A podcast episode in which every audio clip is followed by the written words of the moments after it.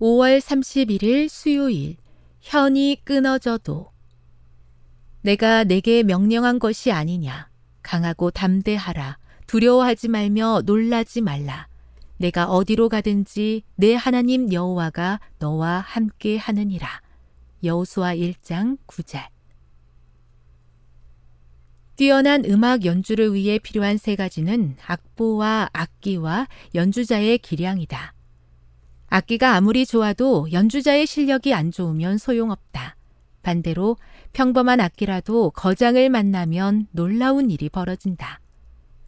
니콜로 파가니니는 이탈리아에서 가장 뛰어난 바이올리니스트이자 작곡가이다.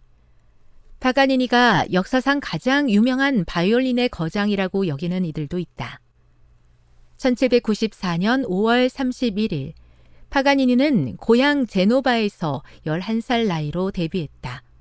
그는 마르팡 증후군을 앓았던 것으로 추정되는데 덕분에 손가락이 길고 유연해 참신하고 어려운 기교를 선보일 수 있었다. 파가니니는 갖가지 장난으로 청중을 즐겁게 했다. 한 번은 자신의 곡 마녀의 춤을 연주하며 가위로 바이올린 현 3개를 끄는 뒤 남은 하나로 연주를 이어갔다. 어쨌든 그의 놀라운 연주는 늘 사람들에게 깊은 인상을 남겼다. 파가니니와 견줄 만큼 자기 분야에서 뛰어난 역량을 발휘하고 큰 성공을 거두는 사람이 있다. 그러나 대부분의 형편은 현이 끊어진 파가니니의 바이올린에 가까울지도 모른다. 자신의 약점과 한계만 눈에 들어올 때가 있다. 하나님께서 과연 나를 사용하실지 의심도 된다. 한술 더 뜨는 남들의 지적에 자존감은 더욱 바닥으로 떨어진다.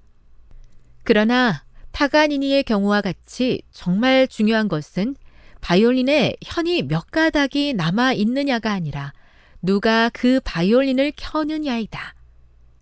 남아있는 현이 한 가닥뿐이라도 하나님은 우리를 사용하실 수 있다. 현이 모조리 끊어졌다면 하나님은 세 줄로 갈아 끼우신다. 훌륭한 연주를 위해서는 자신을 하나님의 손에 맡기고 그분이 우리 삶에서 뜻을 이루시도록 하는 길밖에 없다. 그런 다음 자신의 모든 업적에 대해 하나님께 영예와 영광을 돌리라. 오늘도 하나님은 약속하신다. 내가 내게 명령한 것이 아니냐. 강하고 담대하라.